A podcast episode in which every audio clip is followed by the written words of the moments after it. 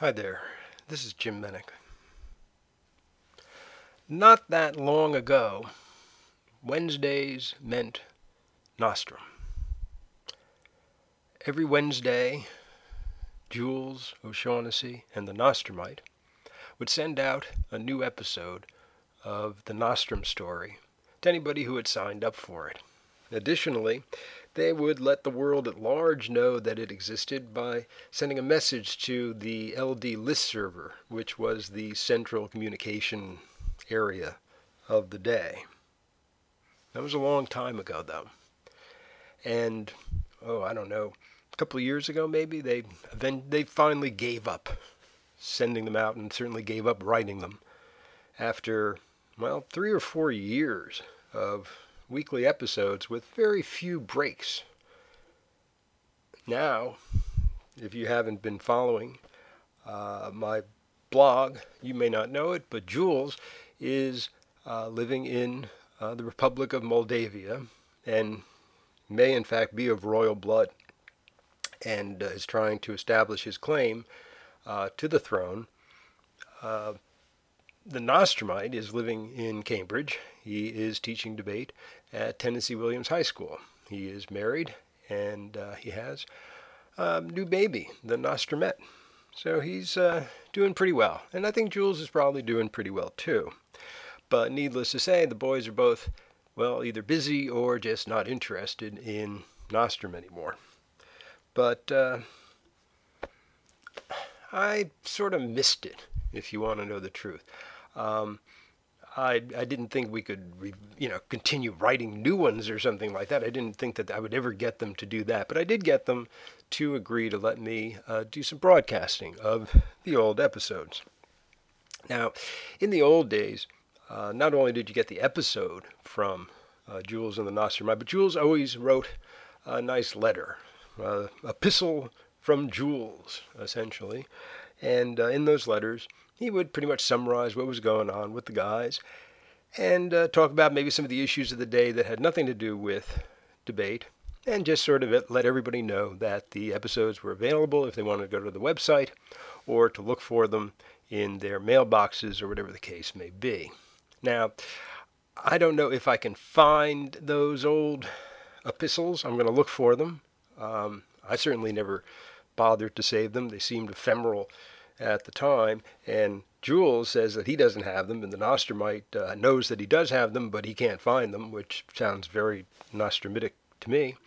Uh, but nonetheless, I'm going to keep looking and, and digging and, and seeing what I can find because some of those epistles were sort of fun, and it'd be nice to hear some of them again. Maybe I'll use them as introductions to to Nostrum episodes as as we perform them.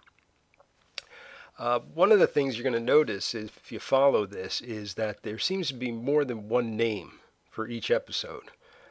Uh, the name that I'm putting on the website is actually the name that used to be in the head in the HTML file.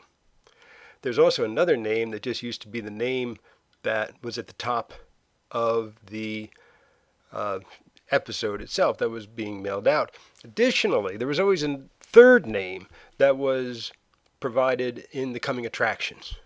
Jules and the Nostrum always said that next week's episode would be called such and such, but in fact never did call next week's episode such and such.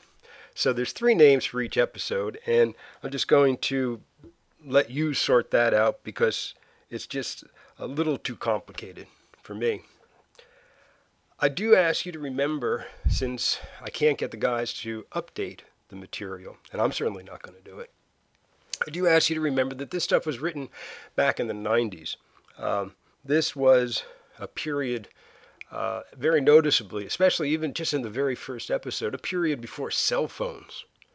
Um, it was certainly a period before uh, postmodernism was popular in debate. And uh, it was a period when there was no uh, uh, Defeat Long John's website. Uh, back then, there was, as I said, this LD list server, and everybody communicated on that. And they said pretty much exactly the same things they say now on on defeat long johns, but um, you know, it was just a different medium for doing so.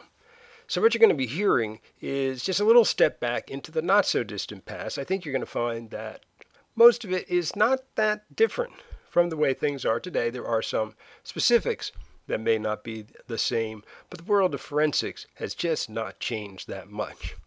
I will try to provide commentary as we go through, but mostly I'm just going to try to read them as the guys wrote them, uh, and just for your entertainment. Uh, sometimes there will be references, especially at the ends of the episodes, that may be just totally unintelligible. Um, I will probably work uh, with the mite and maybe Jules if I can get in touch with them. I have to point out, Jules um, is very hard to get in touch with. Uh, there is uh, internet and telephones and things like that in Moldavia, but they never turn them on.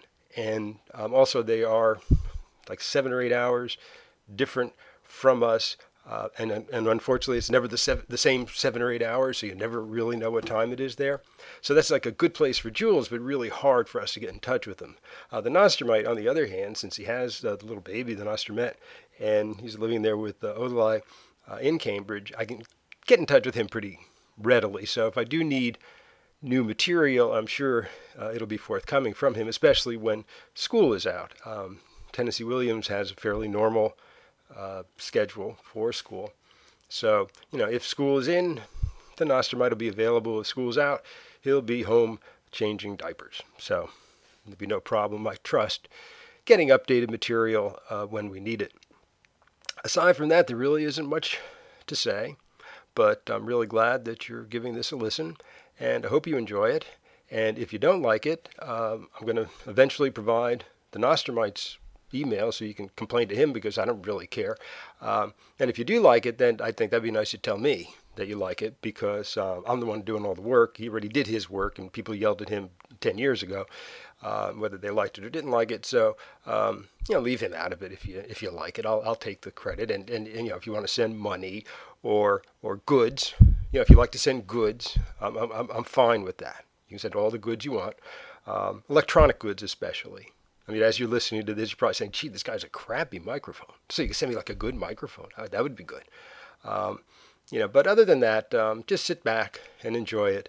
And we're going to do this every Wednesday, just like they did in the old days.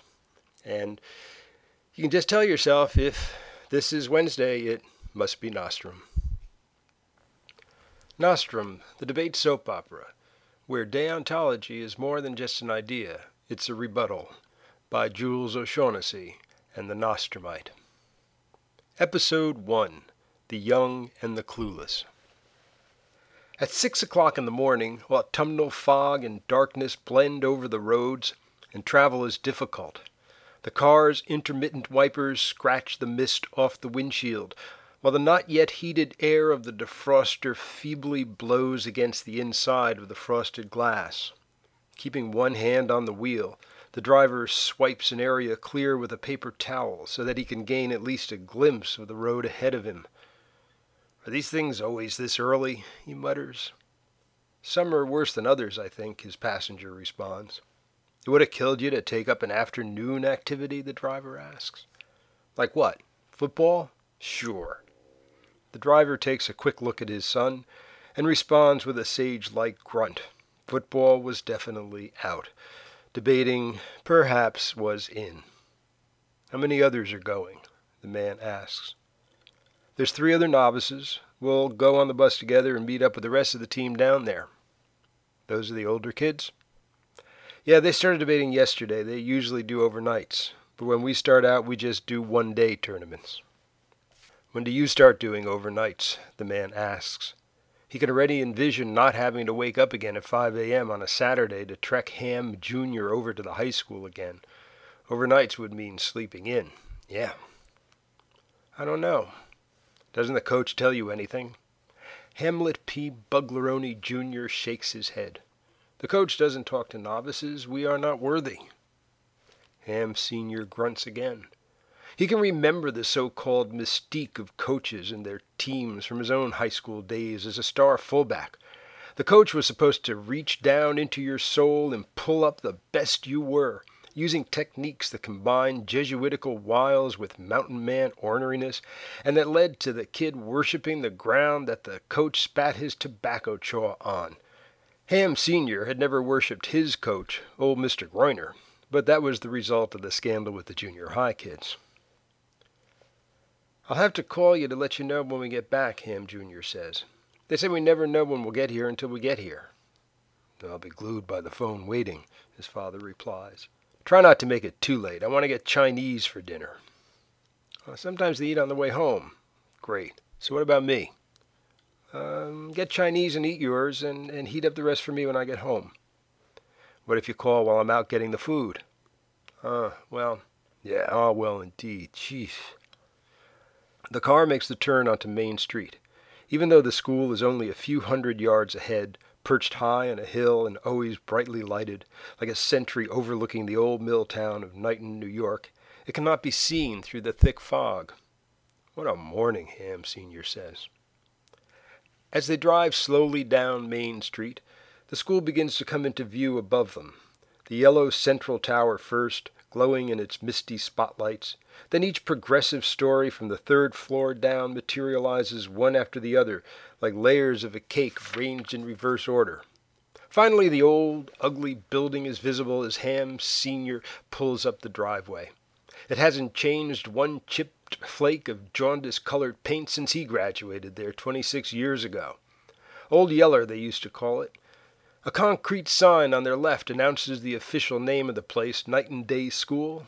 Below the name, plastic letters in the marquee spell out Welcome Homecoming Class, except it's Welcome Home without an E, C space M I N G, and for some reason G R A space S. A reminder of last week's big game against arch rival TL High. TL had been their arch rival when Ham Sr. was a fullback. They had lost his four years straight. Nothing ever changes.